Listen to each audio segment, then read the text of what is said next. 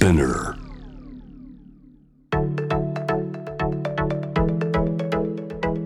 伊藤忠 Dear Life, Dear Future Brought to you by 伊藤忠 SDGs スタジオ私シェリーが伊藤忠 SDGs スタジオから公開収録でお送りしています。Dear Life, Dear Future. 今回も引き続きゲストに俳優の高橋文也さんを迎えてお話を伺っていきます。改めてよろしくお願いします。お願いします。お願いします。皆さんもよろしくお願いしますさあ公開収録の観覧をね募集するサイトのメッセージフォームに、はい実は SDGs に関して取り組んでいることがあれば教えてくださいっていう項目を作ったんですよ。はいで集まってくれた皆さんも多分それ答えてくれましたよね。そうですよねありがとうございます。なのでちょっとその中からいくつかご紹介していきたいと思うんですけれども、はいえーたっくんさんからいただきました、はいえー神奈川県の方ですね。えー私が普段からフードロスしないよう心がけているのは必要以上に買わない、はい。賞味期限がわからなくなるので冷蔵庫をパンパンにしない。ピーマンの種ナスの先端人参大根の皮などを使用し食べられるものは捨てずに美味しく調理する方法を考えゴミを減らすようにしていますって。たっくんさん。まとめて買わないまとめて。言われてるよ。逆だ。冷蔵庫パンパンにしない。でもあれでしょナスストックしたりしてないでしょ。ナスレタスとかさそういうことじゃないもんね、はいはい。きっと賞味期限がも長い長いもの 確かに。はいそうかでも冷蔵庫パンパンにしないのはあれもですよね。なんか冷冷蔵機能というかそうですね。冷凍庫はパンパンにした方がいいんだって。冷凍庫はパンパンにした方そうがいいですよね。やっぱ知ってんだね。冷蔵庫はなんだっけ7割とかだっけ？8そうです割とかだっけ？ね。六七ぐらいが一番6-7ぐらいに風の周りで均一性が保たれる。それはもうか高校で勉強したんですか？これは高校じゃないですね。多分自主的になんか学びましたね。ぱそういうことに興味があるんだね、はい。文太さんからもいただきました。東京の方です、えーシェリーさんこんばんはこんばんは。初めてお便りします。普段 J-WAVE はよく聞いていますが大好きな高橋さんがゲストで登場なんて嬉しいです。勝手ながらゲストの高橋文也さんが実践されていると思われる SDGs についてまとめてみました。お。すんごいいっぱいまとめてくら くれたんですよこの方。なのでちょっとねあのいくつか紹介しますね、はい。ゴール4質の高い教育をみんなにこれは、えー高校は調理師免許を取得できる学校に進学されたとのことで若い時から将来を見定めて進路を選択されていてしっかりされていますね。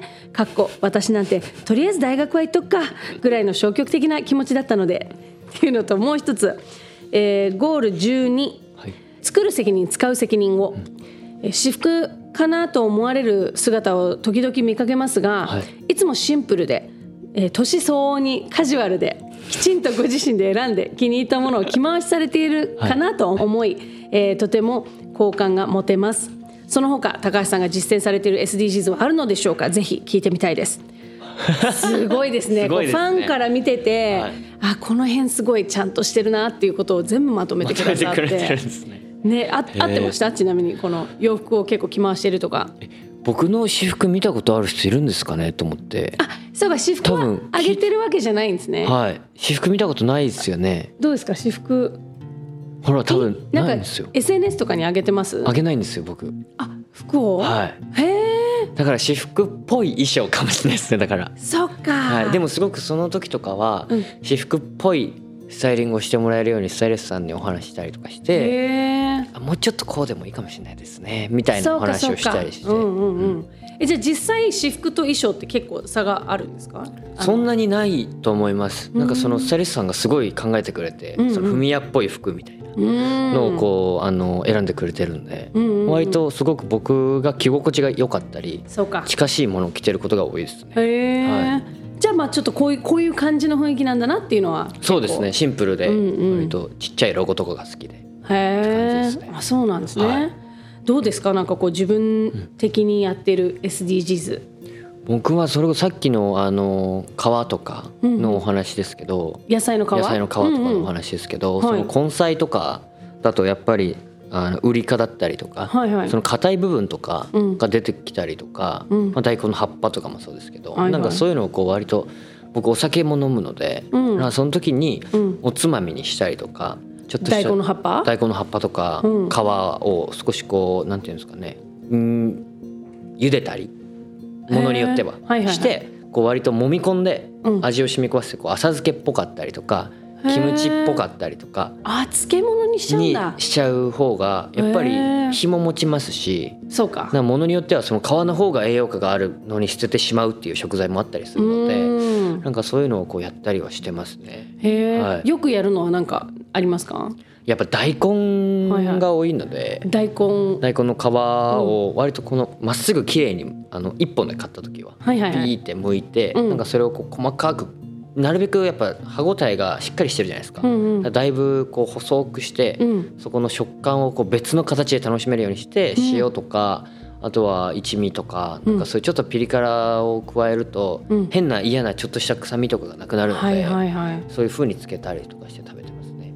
へえじゃあその細かくした皮に塩とちょっと塩振ってもんで辛み入れてもんで。ね。ちょっと水出しして、はいはい。でそこに絞って。まあ豆板醤とか何でもいいんですけど割と好きなものをこうベベベベって入れてもらってベベベベって。ベベベベって。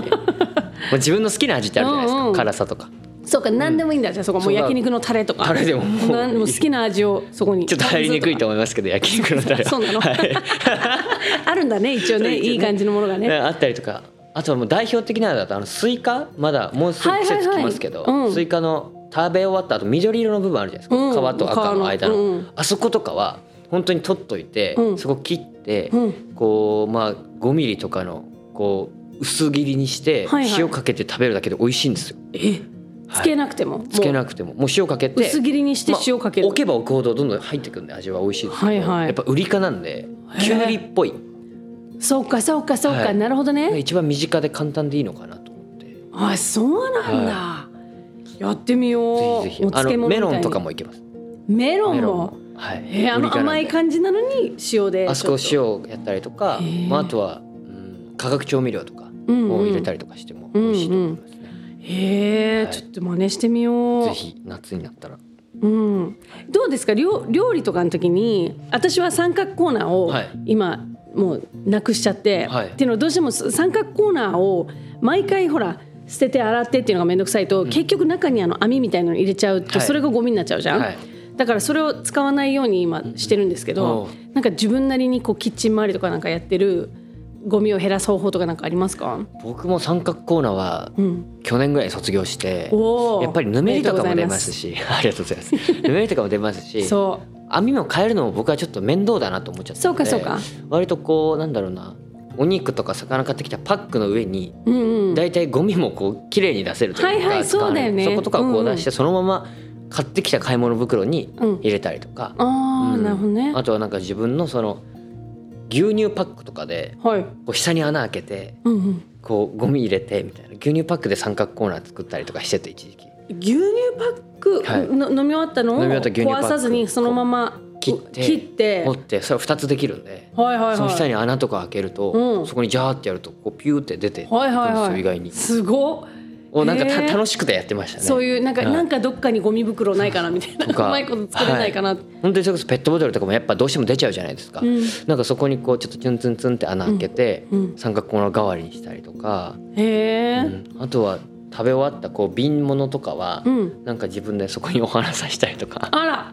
なんかちょそれこそ調味料花調味料をこう高さ揃える上ではいはい。同じものをいっぱい食べてこうそこに入れたりとかそうだから違う調味料を買ってきて、はい。入れ替えて残った方の瓶で瓶でなんかまた違うものをこう場所によって変えれるじゃないですか。はいはいはいはい、うんとかやってましたね。へえだからゴミが出ないようにいろいろ結構気,、うですね。あの気を使ってというか。あと瓶って結構捨てづらいじゃないですか。なんか確かに。音も鳴るしと。そうなの、はい。私もね全然関係ないけどコロナ中に、あのずっと二階堂の瓶飲んでたのをはい。イーチコにしたんだよね、えパック楽ですよねでもねやっぱり。あのゴミ出しにいやワインが本当は好きでワインとかも絶対瓶でしか売ってないから、はワインを捨てに行くのがもう恥ずかしくてカランカラン言いますからね。カランカラン言わせながらさゴミゴミ捨て行くの恥ずかしくてあのイーチコのパックに変えてゴミ捨てしやすくなりました。燃えるゴミに一緒に出せますし。そうそうそう。そうね、だからイーチコのパックも穴開けてゴミ箱にするっていうね。やってみようそれ。うん。そうか、いろいろ工夫してますね。やっぱり料理というかそのあのいろんな知識がある分発想がすごく豊かというか。そうかもしれない。あと楽しめちゃうんで、なんか案なるほどね。うんうん。慣れないことをやるとやっぱ楽しいじゃないですか。面倒くさいって思わないんですね。そうですね。すごい。うん。網変える方がって思っちゃいました僕は。なんかプへー。スプスしてる時間も楽しかったんで。なるほどね、はい。そうかそうか、キッチン周りのアイテムとかどうですか？サステナブルなものを選ぶようにしたりとか。チン周りのアイテムなんかよく蜜ろうラップとか、はい。ヘチマのこうスポンジとか。あああのなんて言ったらいいんだあの子は。あのどの子でしょそ洗うスポンジを。うはいはい。なんなんだ？布？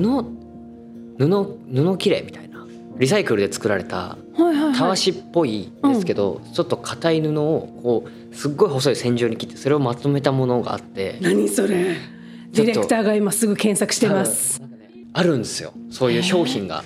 もしかしたらかあれかなっていうのあります？ピンと来てる人？いや多分そのわかんないか。固定のキッチン良品店のお店に、うん。ハンドメイドで置いてある感じのへえあーとはまた違うんですけどまあこういう感じではある。その布をこうまとめたはいはい。布をまとめてなんかこう。新しくスポンジというかそのにしてるってこと？にしてそうすると、うん。あの鍋が全く傷つかないで汚れが取れるんですよ。なるほどやねっぱりテフロンとかだと取れやすかったりとかそうですね。結構出てきて傷がつくと料理を作った時に味が移りやすかったりしちゃうんですよその料理の方にちょっと鉄味が出てきちゃうというか。鉄味。料理の鉄味を気にしたことがちょっと 今までなかったもそうので煮込んだりとかすると傷むのも早くなって、どんどんこへーう買い替えスピードが速くなっちゃったりとかするのでそうかそうか。フライパンだったりとかは、うん。このスポンジっていうのがあって、それは使ってますね。これはもう完全に再利用してり再利用でっていうお話を聞きましたけどすごいいいんですよ。すごいアップサイクル。アクリルたわしみたいなことだと思うんですよ、うんうんうん、はいへえ面白い。ちょっとチェックしてみよう。それはえっとその特殊なところでしか売ってないんですか？いや多分ネットとかで売ってると思うんですけど、ね、調べてみてもらえたら。調べてみよう、はねつ使ってみたいですよね。鍋が傷つかないんだったらより二度ねいいですよね、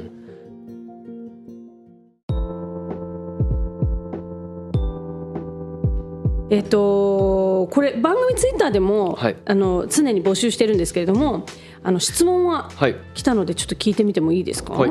これいこうかな。じゃあ、えーサリーちゃんさんからいただきましたよ、はい。いつもふみやくんの周りの人に対する気遣いはすごいなと感じながら見ております。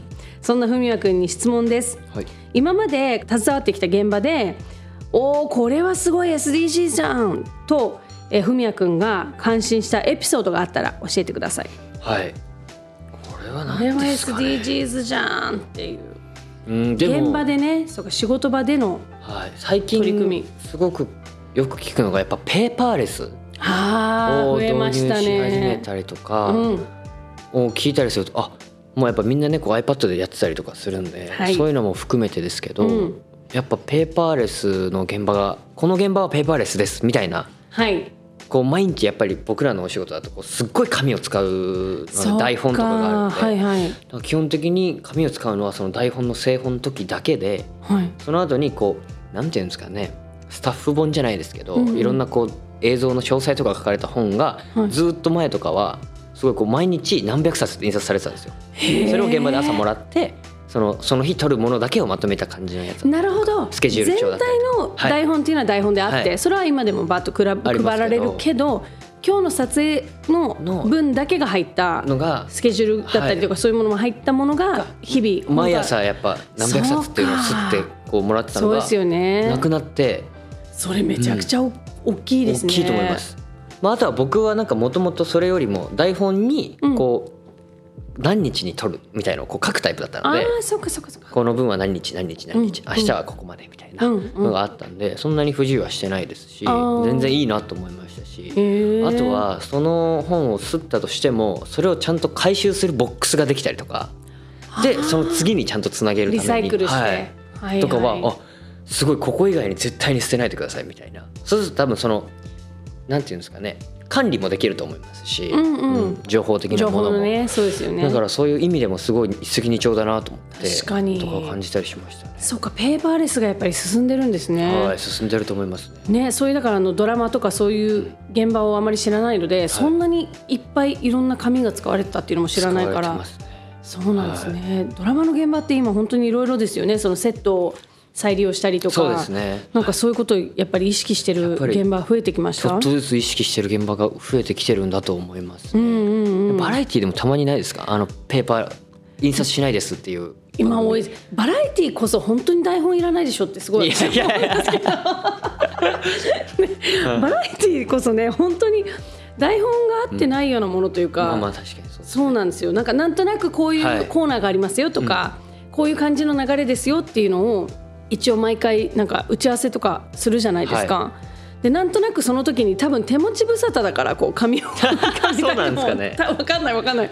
だけどだ台本を多分ほとんど読まないので皆さん、はい。ほとんどの人が、うん。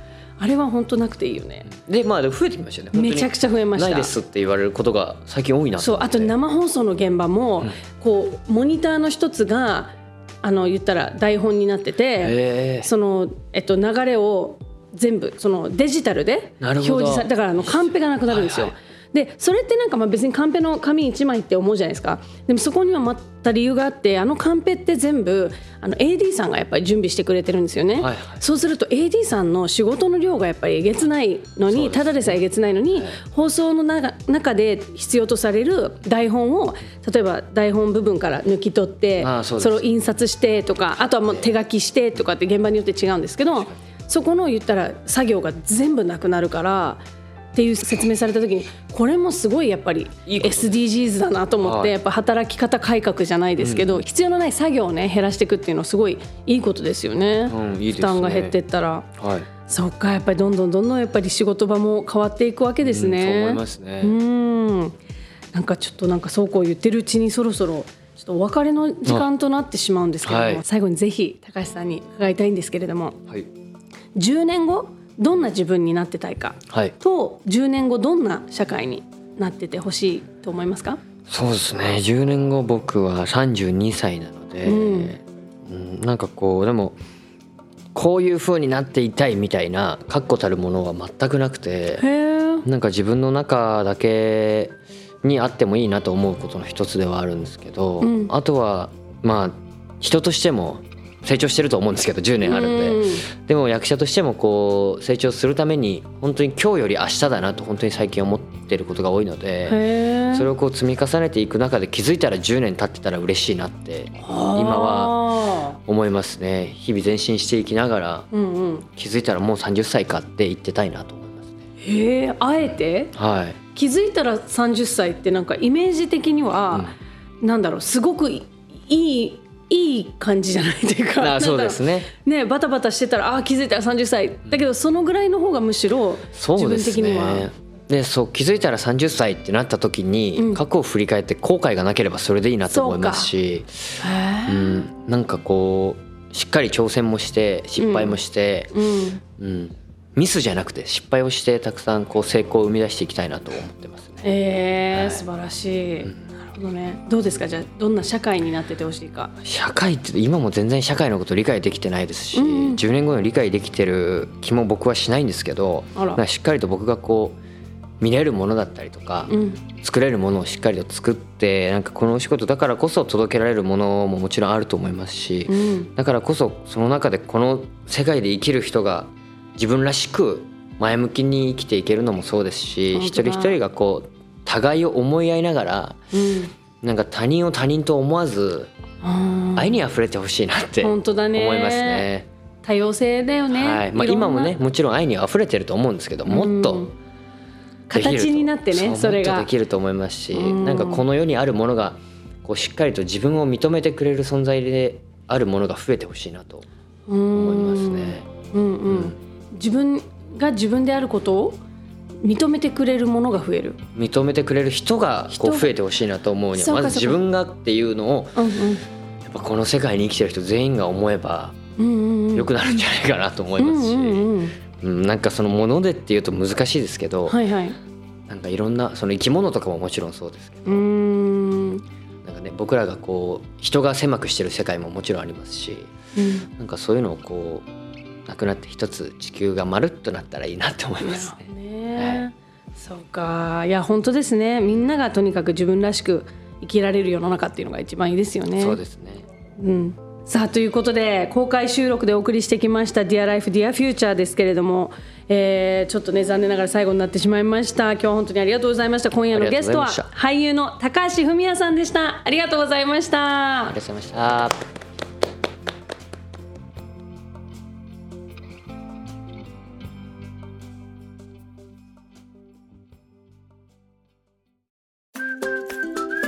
伊藤忠 SDGs スタジオキッズパーク。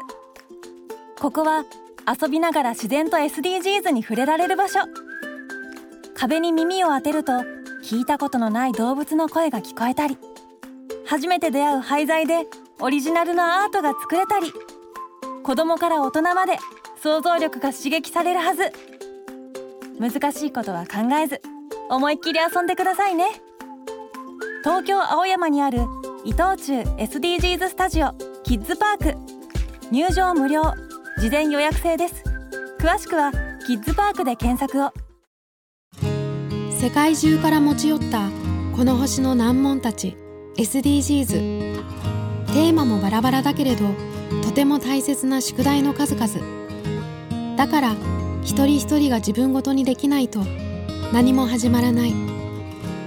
そう考える伊藤忠商事が自分に合った SDGs に出会える場として東京青山にオープンした伊藤忠 SDGs スタジオでは SDGs に関するさまざまなイベントを展開中です。